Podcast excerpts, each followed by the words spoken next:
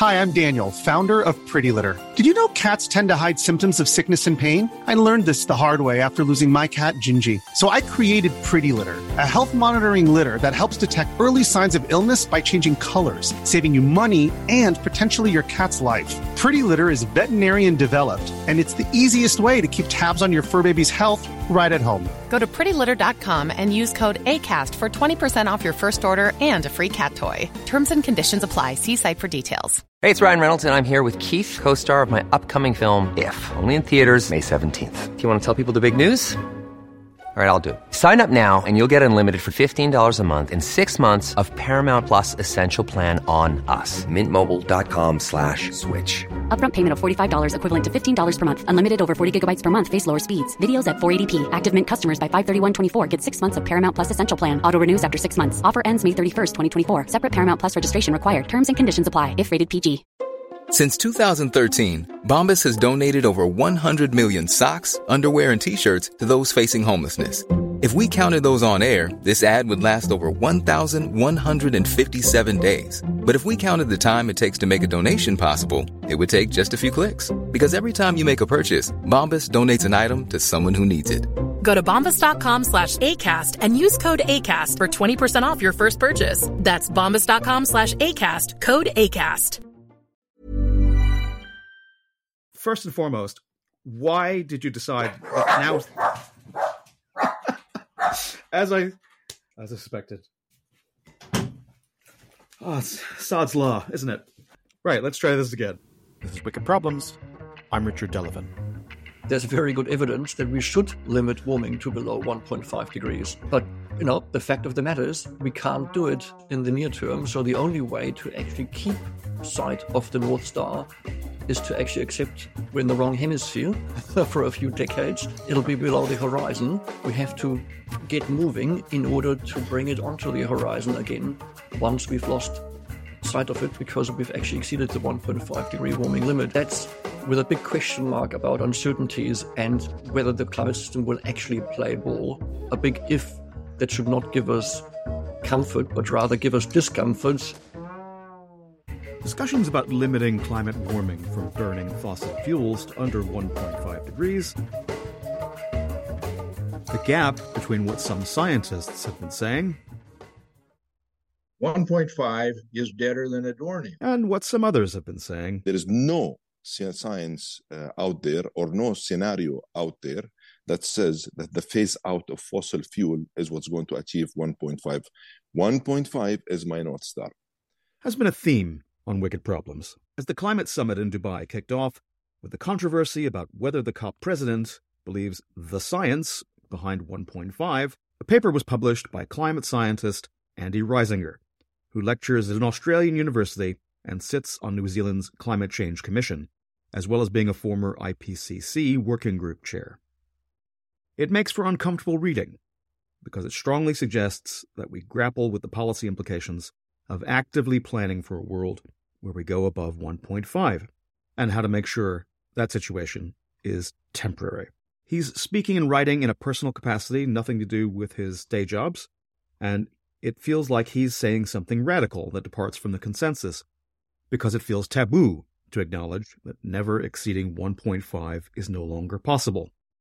Reisinger's point is that Plan B has become Plan A, and he wants policymakers to catch up to where the science has actually been for a while. I caught up with him from New Zealand, early for him and late for me here in the UK, which partly explains the dog malfunction. But when you've been staring into the abyss for too long, one of the nice things about dogs is they bring you back into the present, and the reality that your existential dread won't stop them from needing a walk and wanting play. Here's our conversation. So thank you, Andy Reisinger, for joining us on Wicked Problems. It's a pleasure to, to join you, Richard. Okay. We had a slight dog malfunction earlier, so this is take two. For the listeners' benefit, they're somewhat used to at least hearing Django in the background snoring sometimes, so people who are regular listeners to the show will not be completely put off. As I said in the intro, you are speaking in a personal capacity. The paper you have written, along with Oliver Geden, is also produced as an independent scientific consultant, and the paper is Temporary Overshoot origins, prospects, and a long path ahead. What do we mean by temporary overshoot, and why do we need to be talking about this now? So the main motivation for the paper is that obviously the Paris Agreement has set a long-term temperature goal of limiting warming to well below 2 degrees and pursuing efforts to limit warming to 1.5 degrees. And 1.5 degrees has become the, I guess, the focal point of climate action over the, over recent years, where all efforts are, at least all stated efforts are, to limit warming to that level. And yet we're seeing temperatures climbing year on year in an accelerating fashion over the last few years, and greenhouse gas emissions rising and certainly not coming down. So that raised the question when are we going to exceed that level of 1.5 degrees, and what do we do afterwards? And so the most ambitious scenarios that have been assessed in the Intergovernmental Panel on Climate Change tend to have a slight exceedance of that limit of 1.5 degrees, but then come down again. And so the purpose of our paper is to actually explore what that means. How did we get to the situation? Where did the hmm. notion arise from that to stay within a limit, we can still exceed the limit as long as we then come down again? Hmm. What are the risks and impacts, and how could we actually achieve that? Right. I have to say, I read the paper and I was slightly chilled. We're talking in the what the fourth or fifth day of the COP28 summit, which has had its own ups and downs. Certainly, the last 72 hours, there's been quite a debate about the science um, about 1.5 and, and what that would what would be required to keep under that limit quite a vigorous thing which I want to ask you to, to relitigate on this conversation, but we're all, I think, aware of that. But there's been a quite a, a determined effort for the tone of the entire summit to be keeping things positive, to talk about the progress we've made, to talk about the tripling of renewables being a, a achievable goal by 2030. And 1.5 is literally all over the rhetoric. And so here you are putting a paper out in the middle of the COP28 saying, as you put it, 1.5, essentially that plan B has now become plan A. You say in your introduction that a temporary overshoot of 1.5 degrees C would be clearly worse than if we managed to never exceed that level of warming, but better than a permanent exceedance. And this forces uncomfortable conversation on researchers, policymakers, and non governmental organizations. What used to be distinctly second best Plan B has by now become Plan A, the best option we still have available, which uh, is something that suggests that there is this gap between what we're still talking about in public and what people who have been really focused on the science, people who are deep into it like yourself, been uh, painfully aware of for some time. So, is there a gap, and would you agree?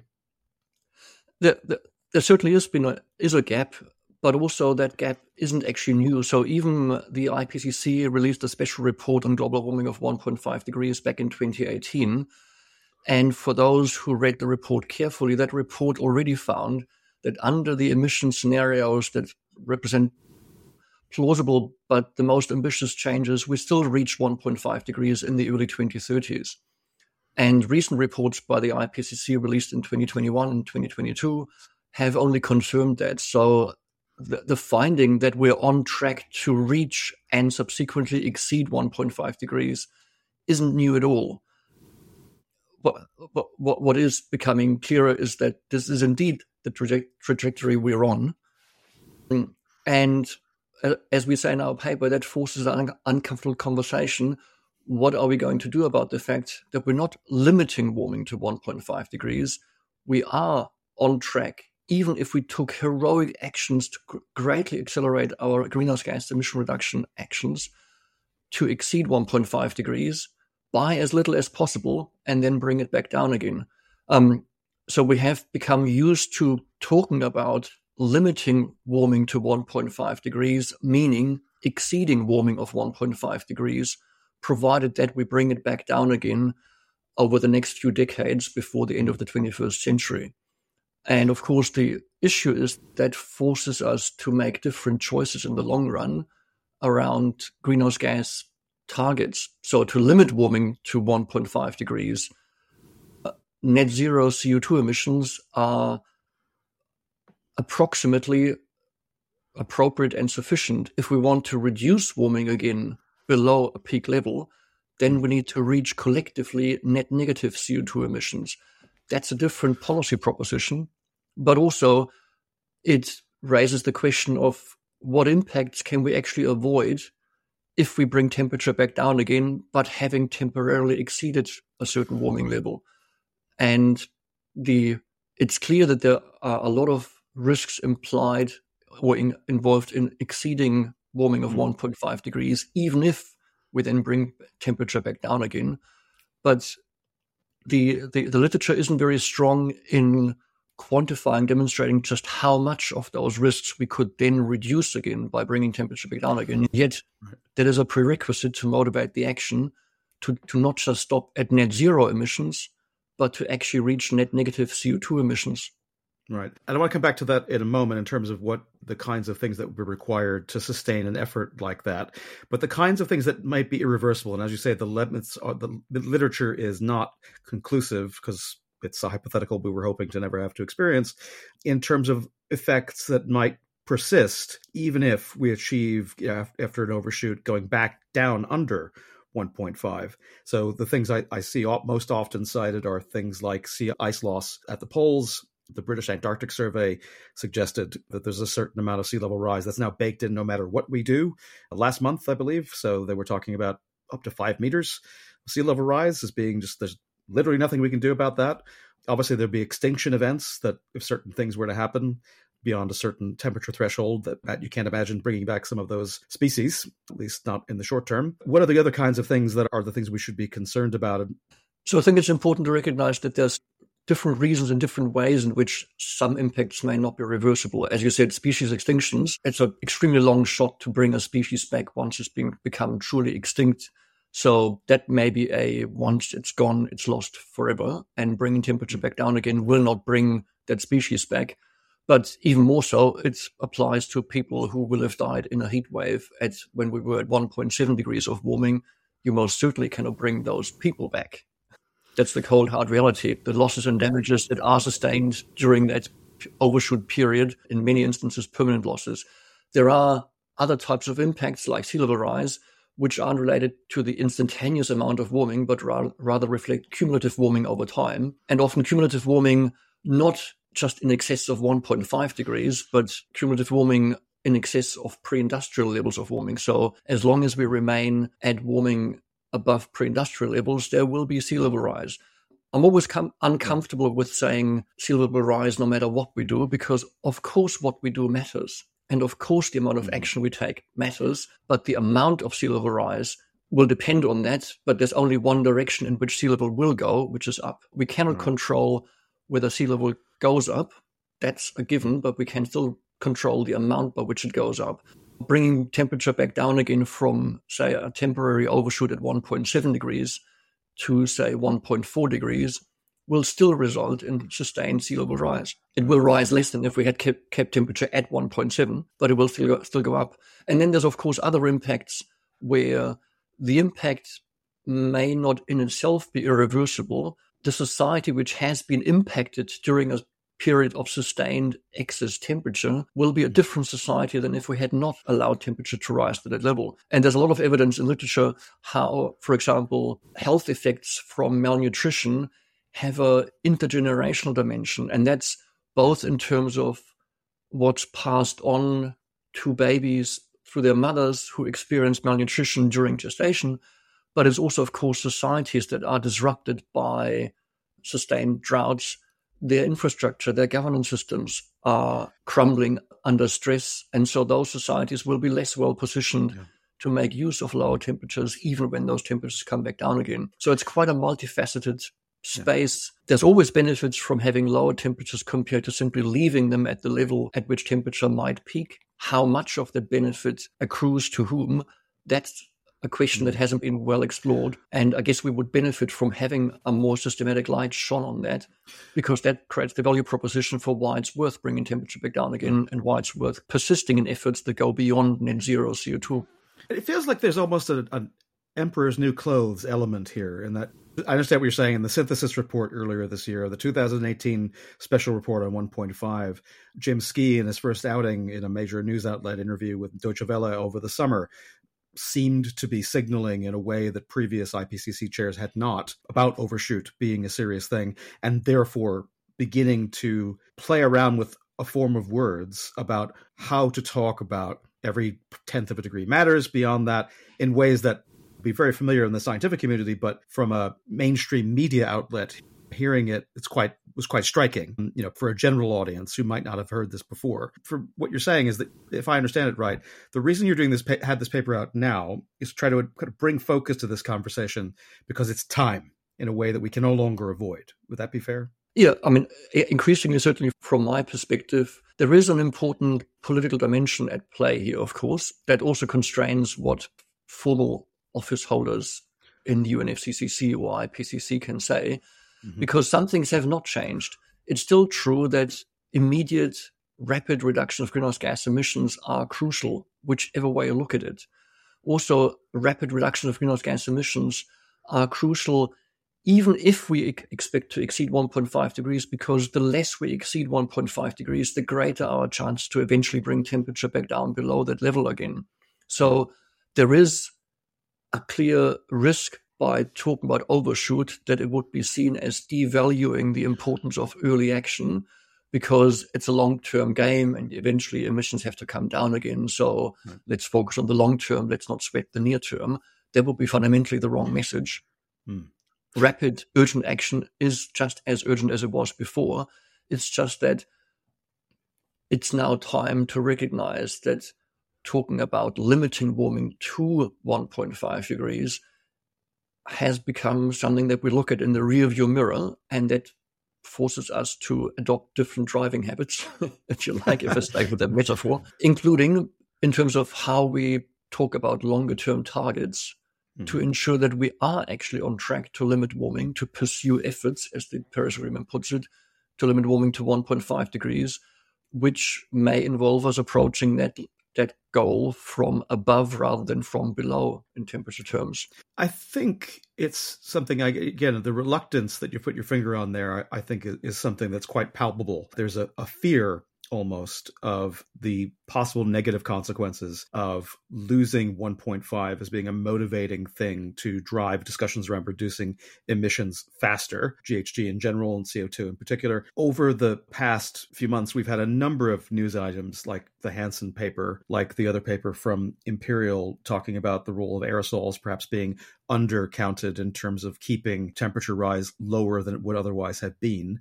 You can almost hear the really uncomfortable reactions. I, I went around asking journalists, analysts, other scientists to say, what will this mean?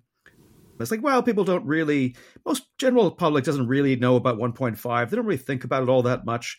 But I get the sense that's not quite true. That has actually been quite centered in corporate sustainability reports and the public discourse. And even as we've heard, again, in his defense, Dr. Sultan this week saying, perhaps being slightly misquoted about saying the science didn't support something about a scenario about 1.5 without massive fossil fuel reductions or phase out, that he was kind of very much repeating something he's repeated for years, or at least since he took on this role, which is that 1.5 is his North Star, quote unquote.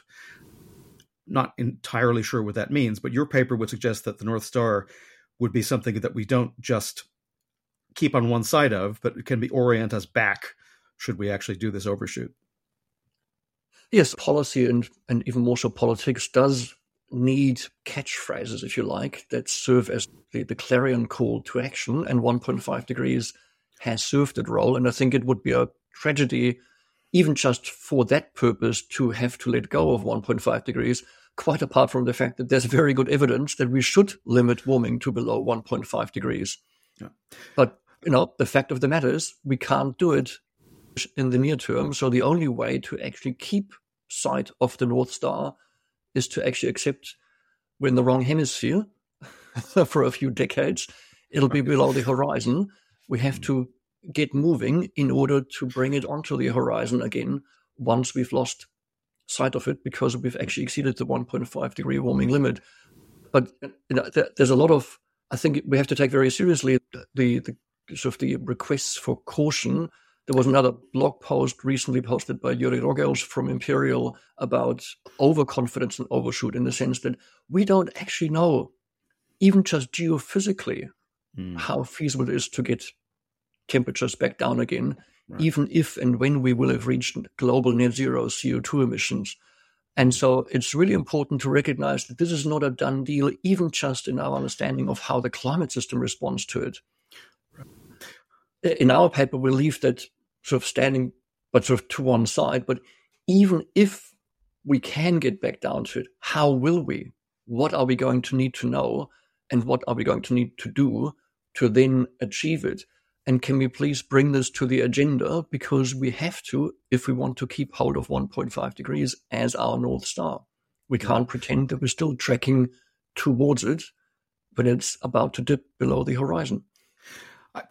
I, think that's a very useful metaphor. I think there was another one you mentioned earlier about driving, and it was something that, in speaking with Susan Joy Hassol, who's collaborated a lot with Michael Mann at UPenn, her analogy or her metaphor was it's not like at below 1.5 we're safe and beyond 1.5 we're screwed. It's more like we're on the CO2 highway.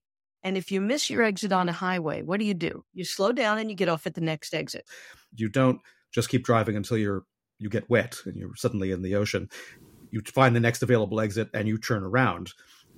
And I suppose that kind of metaphor seems to I found that to be more satisfying than a lot of other things I've heard. And the idea that, like, realistically, people do miss targets or people miss goals, and you have to find a way to, to, as difficult as it might be, you want to avoid missing it if you can. But if you do miss it, to miss it by as little as possible, and then to find ways back. So your paper also then, I think, raises I another set of uncomfortable things, which becomes a little clearer why people have really not wanted to talk about this before which is the burden sharing questions between sectors, between countries, because ultimately, in your conclusions, there are three elements of what we would have to do in an overshoot scenario. So, can you take us briefly through those three elements? Thinking about it's CDR to keep going with emissions reductions, and then the other forcing kind of gases events that we would need to reduce as quickly as possible. So, what can you just take us through that very briefly? Yeah, so I mean, based on our current understanding of science, and that's with a big question mark about uncertainties and whether the climate system will actually play ball once we do Understood. that. That's a, a big if that should not give us comfort, but rather give us discomfort and more impetus to limit warming to as low a level as possible because we don't know whether we can come back down. So keeping that very firmly in front and in the back of our minds, which makes a hmm. rather crowded mind already. the ways to achieve a decline in global temperature, we set out basically three archetypes of actions that could drive that. One is to increase carbon dioxide removal via human activities, where we actively take carbon dioxide out of the atmosphere and put it back into more durable carbon pools, commonly known as CDR or carbon dioxide removal. And we and it would mean that we have to keep increasing the amount of carbon dioxide removal beyond the levels needed, even just to get us to net zero CO2 emissions. That's one element. And, on that was something that I think, again, your paper also points out that most policymakers don't probably haven't internalized the fact that their own net zero scenarios include a certain amount of CDR as well as CCS by the by mid century and I think you also have a calculation in the paper about what it would take. So I just want to make sure I'm I getting this right. So the first of all, you say the integrated assessment models indicate net negative CO2 emissions of 10 gigatons or more by 2100, and that as a best estimate, achieving a temperature decline of just under one, 0.1 degrees C would require cumulative net negative emissions of about 200 gigatons CO2 after net zero CO2 emissions are reached. So, in other words, at the best case scenario of 10 gigatons of CDR by year X, that it would take at least 20 years at that pace, if not more, to be able to achieve a 0.1 degree C decline, theoretically.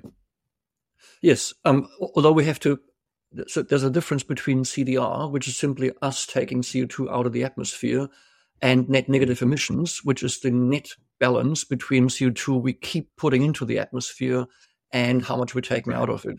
So CDR just refers to the act of taking CO2 out of the atmosphere. But in most scenarios, we will still put some CO2 into, into the atmosphere because some emissions are just too hard to avoid. So net negative emissions are achieved when the amount of CO2 we still keep putting into the atmosphere is outweighed by the amount we take out of it. And that's exactly the first two action points. To achieve net negative emissions, we can either further increase the amount of carbon dioxide we take out of the atmosphere, or we could simply reduce the amount of CO2 we keep putting into the atmosphere while keeping the amount of CDR the same.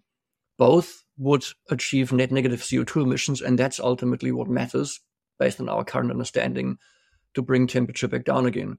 And while a lot of focus has been on CDR, how can we upscale, CDR? Can we upscale CDR? What are the trade offs? What are the potential adverse side effects of doing so? There tends to be less focus in conversations about you could achieve the same net negative CO2 emissions by simply getting rid of other CO2 emissions that we expect in those scenarios to still be making and not stress so much about how can we further upscale CDR. But it is true that we do need CDR if we want to reach net zero CO2 emissions because our gross emissions of CO2 will not come down to zero. Some emissions are just too hard to avoid based on current and even highly imaginative technology scenarios to avoid emissions of CO2 entirely. So, so, so that's that's the inevitability of CDR, but hmm. the scale at which CDR is needed depends both on how much net negative CO2 emissions we want to achieve, but also very much on how much CO2 do we expect to still keep putting into the atmosphere while scrambling to take it back out again. So that's the two elements to achieve net negative CO2 emissions. But then the third and entirely non trivial element is that CO2 isn't the only gas that causes warming the most prominent non CO2 warming comes from methane, and methane is a short lived greenhouse gas. So for CO2, the warming effects are related to its cumulative emissions over time. Whereas for a short lived gas like methane, the warming is basically driven by the recent and current rate of emissions. So if the rate of emission goes down, so will the warming effect from methane. And the lower our methane emissions can go, the less warming methane will cause. And in most of the models that are used in those integrated assessment models, there's an assumption, partially because there's not a lot of work being done on new technologies that could be developed and deployed. There's an assumption that there's a hard floor on methane emissions, especially from agriculture, that you simply cannot avoid. And all, all, all that we're pointing out is that if you could tackle that hard floor, if we could reduce methane emissions substantially further than what is assumed is possible, that would reduce warming by another potentially 0.2 degrees between the peak and the end of the 21st century. And a lot of people are saying that the scale at which bioenergy combined with carbon capture and storage is assumed and is deployed in integrated assessment models is rather ambitious, to put it mildly. And I guess my personal view is there hasn't been a commensurate ambition or imagination in saying, what is it that we could do further to reduce methane emissions? Because it would also deliver a reduction in global warming levels below their temporary peak if we could go further. And for example, there's a lot of work going on. That's something from past work that I've been involved in developing inhibitors or a vaccine to reduce methane emissions from ruminants, which are dominant source of methane emissions in agriculture, mm. if those were developed and deployed, which is very challenging across different production systems around the world. And given that in many countries agriculture isn't a high earning business and therefore any costs associated with mitigation are impossible to be borne by subsistence farmers. But if we took this seriously and put effort into it, there is a potential to tackle what looks like a hard floor and often goes unnoticed when we talk about how could we reduce temperature below an intermediary peak above 1.5 degrees such that warming levels come down below 1.5 degrees again. It would be foolish to think that's all we have to do and then we're done but right. it is a component. So together we have three components. It's increasing carbon dioxide removal, reducing the amount of CO2 we put into, into the atmosphere in the first place, beyond wherever levels might be once we have reached net zero CO2 and reducing methane further, again, below whatever level we might have reached at the point that warming peaks. Right. And, and all three of them are highly challenging. That's the and, issue. None of them are easy solutions, which is why actually achieving a in temperature is a formidable challenge, given that all efforts right now are to get to net zero, and they look pretty challenging. And I suppose that, the, as you say in the paper, in your conclusions, as you head toward the conclusions, that you're, if you think that the conversations are tough now about how to get to net zero, the ch- conversations about how you get even further become much tougher. As you say, in, heading right before your conclusions, you're talking about the fact that it's the uneven distribution of burdens to physically deliver both gross CDR or negative emissions through the lens of fairness, instruments of financial redistribution will need to be refined. If an entire country goes deeply net negative, the polluter pays principle will not work anymore, as it would imply a negative emissions cap in emissions trading schemes. The state revenues from carbon pricing will also become net negative. Achieving net negative emissions at scale will rely on public money.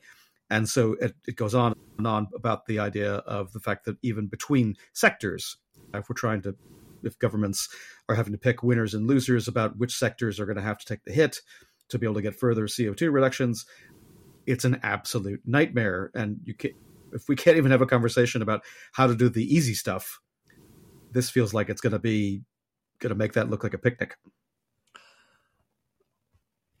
It's certainly going to, going to make it harder, but I think that's the reason why we have to start talking about it now, rather than only once we've reached net zero and everybody says, well, that was fun.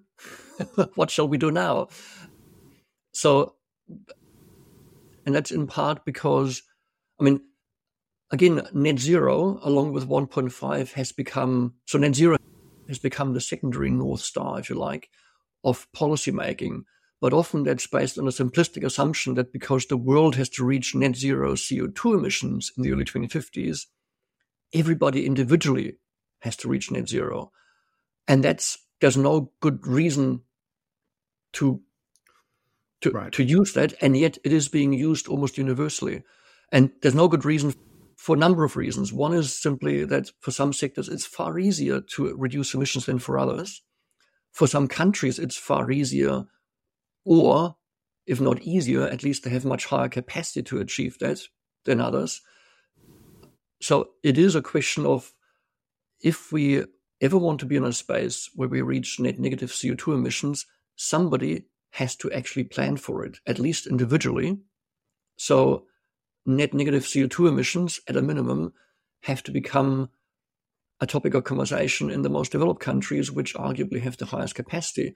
But then raises burden sharing issues around do those net negative CO2 emissions have to occur in those countries? What's the role of international transfers? Because based on most most economic and, and, and biogeochemistry models, we assume that there's a lot of potential to achieve carbon dioxide removal through forest management and afforestation in developing countries. And so that raises the whole question of burden sharing and, and, and fairness of those approaches.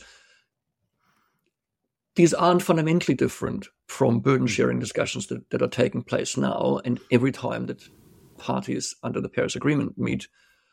But they add another dimension because you lose even I guess the point is that even in domestic policy making, where net zero has become a powerful device to set ambition at country level, but also a lot of individual sectors and companies are adopting net zero targets on the assumption that is what is needed to limit warming to 1.5 degrees. And yet, A, it is not adequate from a distributional fairness perspective, because mm. some you reach net zero by some going net negative to allow others to not manage to achieve net zero. Right. But then fundamentally, net zero isn't adequate. Once we've exceeded 1.5 degrees, the only way to limit warming to 1.5 degrees is to achieve net negative emission targets, not net zero. Right. So driving that shift in target setting, but then also policies is something important even at the domestic space because right now we often rely on emitters driving the demand for carbon dioxide removal. And that mm-hmm. works as long as you have a net zero target, it no longer works once you have a net negative target, or if not all emissions are covered in the same scheme that drives removals. So the role of a public, a social good perspective to drive sustained removals beyond the point of net zero is inevitable. How do we start a conversation around that to test mm. and build political and societal support for that sort of long term investment and to ensure policy mechanisms can be adjusted? And the more baked in they are as a tool now, the longer it will take to transition those policy mechanisms into something that's fit for net negative rather than just fit for net zero. There's also, of course, a widespread confusion between net zero CO2, which is needed to limit warming, and net zero greenhouse gas emissions, which would drive a reduction in temperature because net zero greenhouse gas emissions generally implies net negative CO2 emissions, yeah. as well as reductions in other greenhouse gases. But it's often very opaque in how that mix would look because countries don't tend to publish or then stick to very detailed plans on a gas by gas basis. So there's a lot of work to be done to disentangle that, to drive concerted action to actually get there and sustain at least net negative CO2 emissions along with further reductions in other greenhouse gases. It, it feels almost like that there's a it's kind of a no-win scenario from a communications perspective, right? I mean, in that we have, to some extent, you could argue that we've become a victim of the success of the effort to make net zero 1.5 a fixture in the climate conversation. And now that has to some extent succeeded. We now face the challenge of having to modify that thinking that's now been bedded in in policy at enterprise level, at individual level, at country level, in a lot of places where, again, I imagine that there are probably some people who are saying, ah, oh, geez, Andy, not now. Why are you making my life harder right now? We just got to this point. Why do we have to have this conversation? So, has that been a reaction that you've gotten? What's been the reaction amongst your peers in the community? And since this paper's been out, it's only been a few days, but I imagine there's been some reactions. But probably hasn't been too much reaction to that paper in particular, in, in part because we feel we're not saying anything new. We're just saying aloud what can be deduced from uh, the IPCC sixth assessment report in all its different dimensions. It's just a question of where does that leave us. So in a way, you know, we're, we're, not proposing any anything radical here. We're just putting it on the table. But I, I guess it's important to recognize that the only way to get to net negative CO2 is via net zero. So net zero remains the crucial near term requirement. And the, the sooner anybody can get to net zero, the better and the more consistent with efforts to limit warming to as little above 1.5 degrees as possible, with a view to recognize that once we're above and want to keep talking about 1.5 degrees, we have to bring temperature back down again.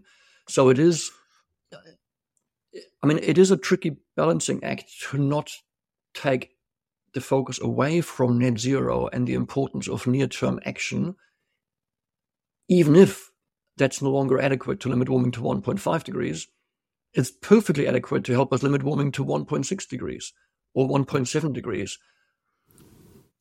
And again, it's important to recognize that we don't want to say, hey, 1.6, 1.7, 1.8, whatever, we'll bring it back down again later. Don't you worry. Just right. do, do what you can. It's more than do what you can.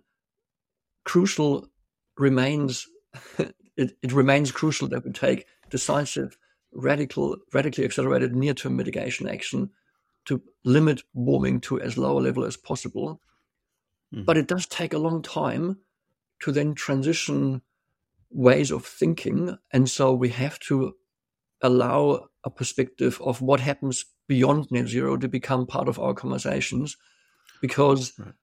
if we manage to get to net zero CO2, maybe not in the early 2050s, maybe in the 2060s, that's only a good 30 years away. It's taken us from 1990 to 2023 to even just have meaningful targets. We still don't have policies that allow, allow us to achieve those targets that we only just put on the table by, the, by, by countries around the world. So 30 years disappears rather quickly on us. And it's important that there's a longer term perspective that the world does not stop once we reach 2050. Climate change action cannot stop once the world reaches 2050. And wherever feasible, we should not plan to reach net zero only in 2050. If you can get there earlier, it would be crucial to do so because that's the only way that the world as a whole can get to net zero CO2 mm. at that early time frame.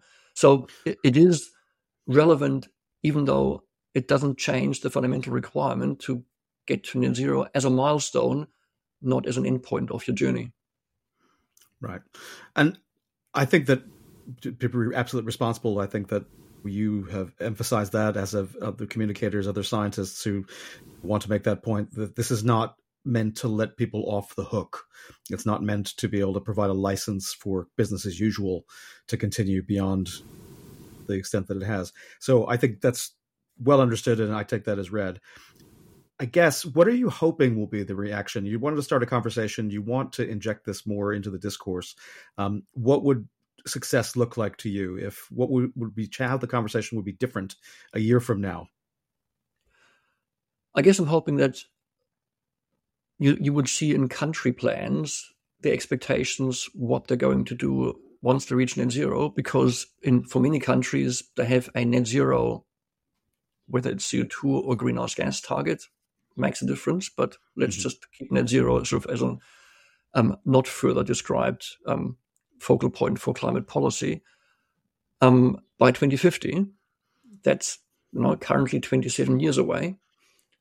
What's your plan for year 28 what's your plan for year 30 from now?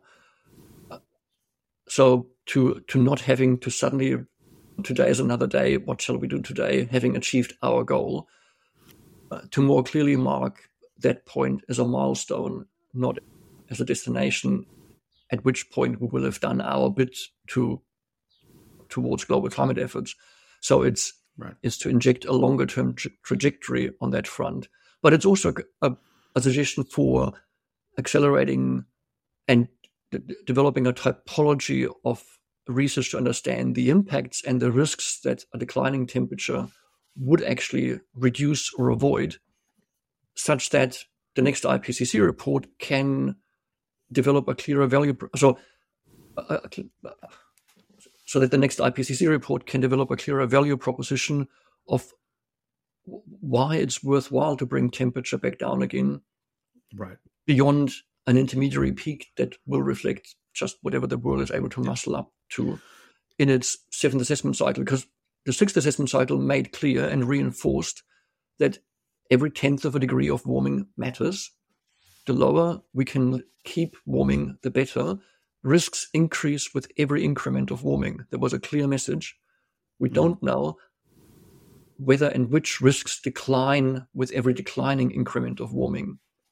So if we can assemble research questions that address that with a clear purpose to say that's why it's worthwhile, but also in some cases, that's why it's crucial to not let warming exceed 1.5 by as little as possible because the risks and damages that will have occurred at that level of peak warming will not come down again.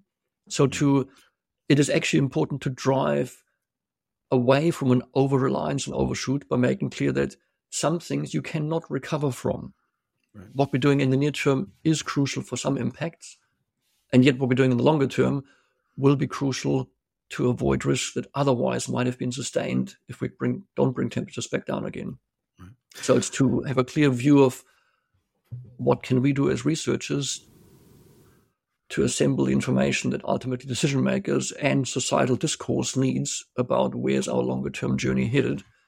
At the same time, keeping and accelerating pressure on near term actions because, in many cases, that's the only way to limit risks, at least in the near term. There's an entirely different question yet how adapting to climate change, how supporting the most vulnerable communities might look different. And I think that's a very wide open question. What hmm. are adaptation pathways under overshoot compared to just a near term perspective? They may not look very different, in part because you never know whether you you are on a temporary overshoot trajectory unless and until you actually look back in hindsight and say, she really did manage to bring temperature back down again. So it would be foolish to bank on it and not take certain adaptation actions in the hope the temperature will come down again. But still, remains to be explored, including how the capacity of society to deal with the impact of climate change might be eroded by higher warming levels and what the international community needs to do to manage that collective risk and look after the mm-hmm. most vulnerable countries and society. We could go on for absolutely hours, and you've been so generous with your time, Andy. I don't want to keep you from your breakfast any longer. The last question I wanted to ask was in preparing for this conversation, I went back and looked at a couple of different conversations from, I guess, former colleagues of yours in Thelma Krug speaking about a year and a bit ago to a conference around governance, around CDR, and other things of dealing with potential overshoot scenarios and this was a conference with folks from IPCC and folks from the Carnegie Foundation and a few other groups. And so Thelma Krug's presentation ended on a slide that talked about something that isn't talked about in your paper, which was solar radiation management and the need, particularly because of the potential consequences for African nations in particular and other members, other countries in the global south to be part of any conversation around governance of such things.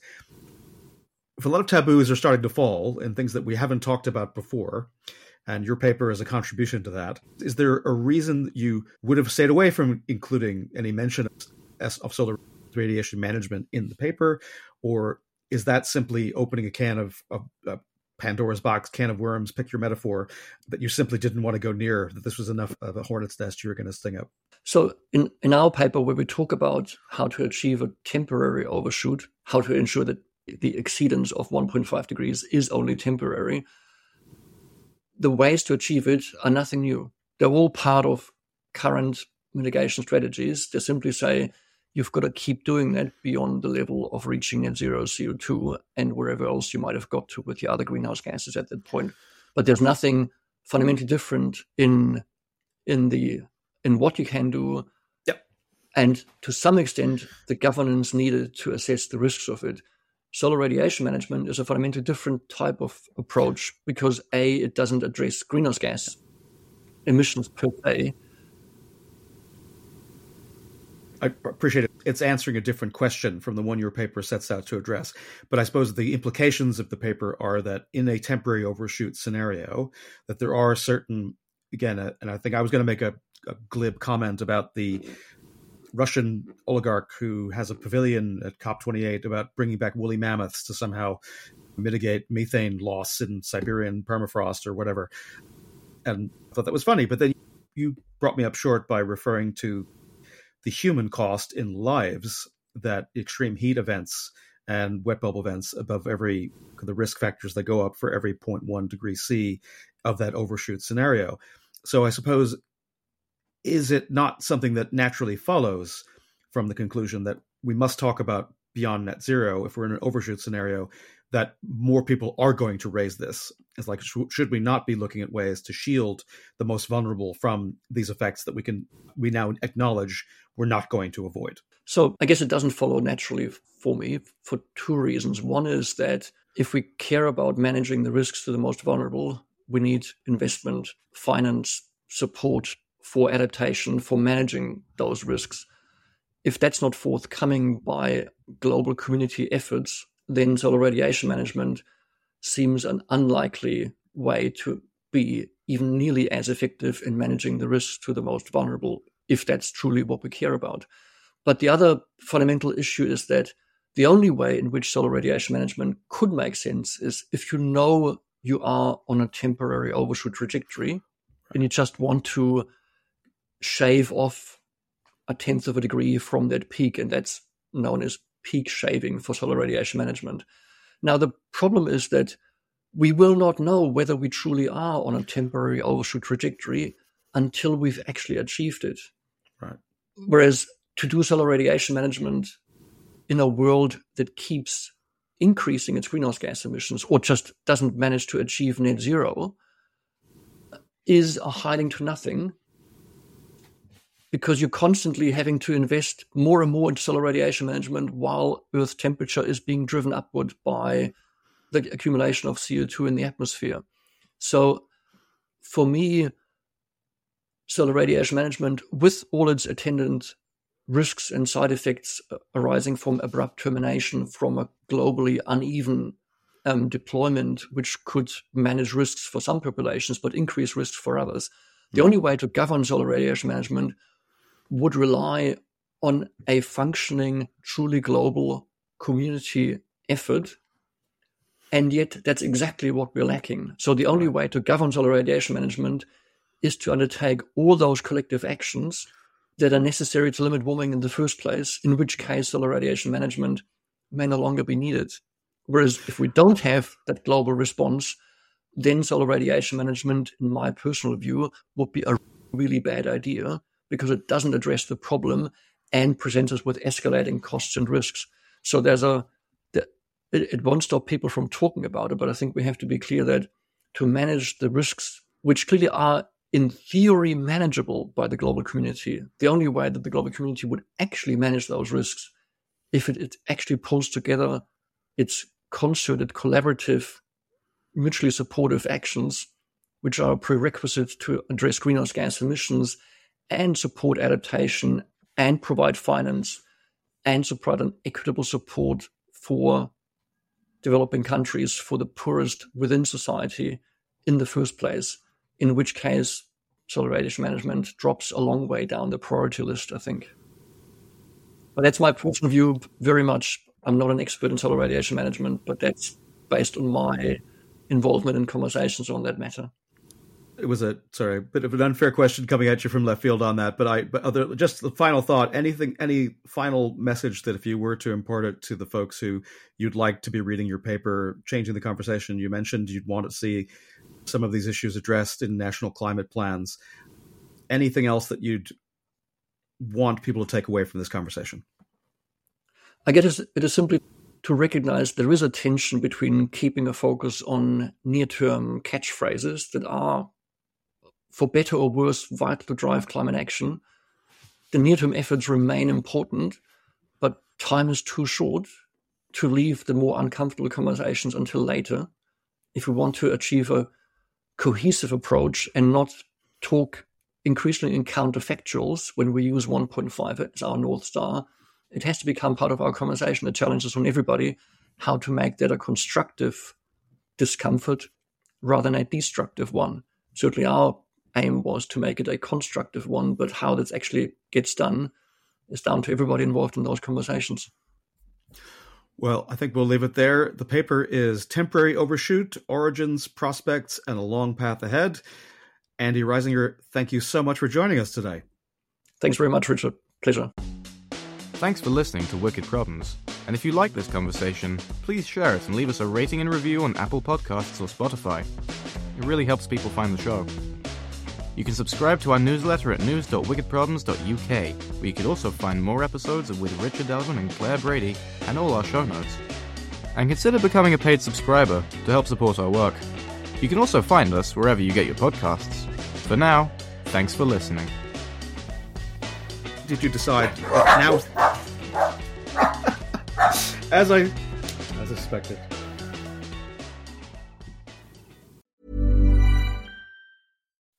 When you make decisions for your company, you look for the no-brainers. If you have a lot of mailing to do, stamps.com is the ultimate no-brainer. Use the stamps.com mobile app to mail everything you need to keep your business running with up to 89% off USPS and UPS. Make the same no-brainer decision as over 1 million other businesses with stamps.com. Use code program for a special offer. That's stamps.com, code program.